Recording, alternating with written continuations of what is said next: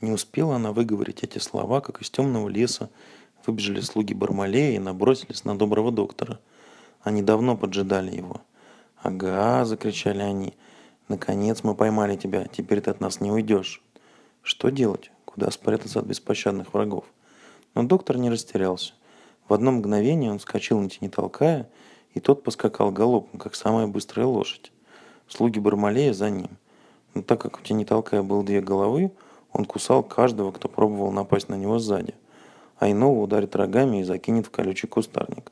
Конечно, одному не толкаю никогда не одолеть бы всех злодеев. Но к доктору поспешили на помощь его верные друзья и товарищи. Откуда ни возьмись, прибежал крокодил и стал хватать разбойников за голые пятки. Собака Авва налетела на них со страшным рычанием и валила их с ног, и впивалась им в горло зубами. А вверху, по ветвям деревьев, неслась обезьяна Чичи и швыряла в разбойников большими орехами.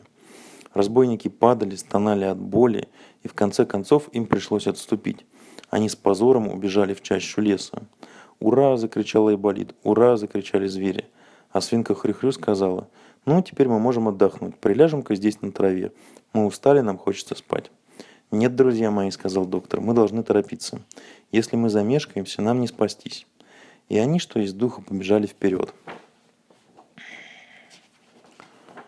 Вскоре Тенетолкай вынес доктора на берег моря. Там, в бухте у высокой скалы, стоял большой и красивый корабль. Это был корабль Бармалея.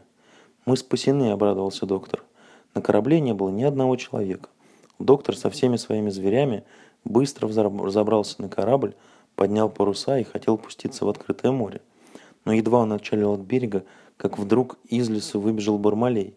«Стой!» — крикнул он. «Стой! Погоди! Куда ты увез мой корабль? Воротись сию же минуту!» «Нет!» — крикнул разбойнику доктор. «Не желаю возвращаться к тебе. Ты такой жестокий и злой. Ты мучил моих зверей. Ты бросил меня в тюрьму. Ты хотел меня убить. Ты мой враг. Я ненавижу тебя.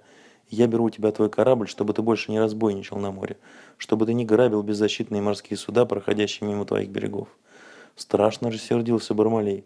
Он бегал по берегу, бронился, грозил кулаками и швырял вдогонку огромные камни.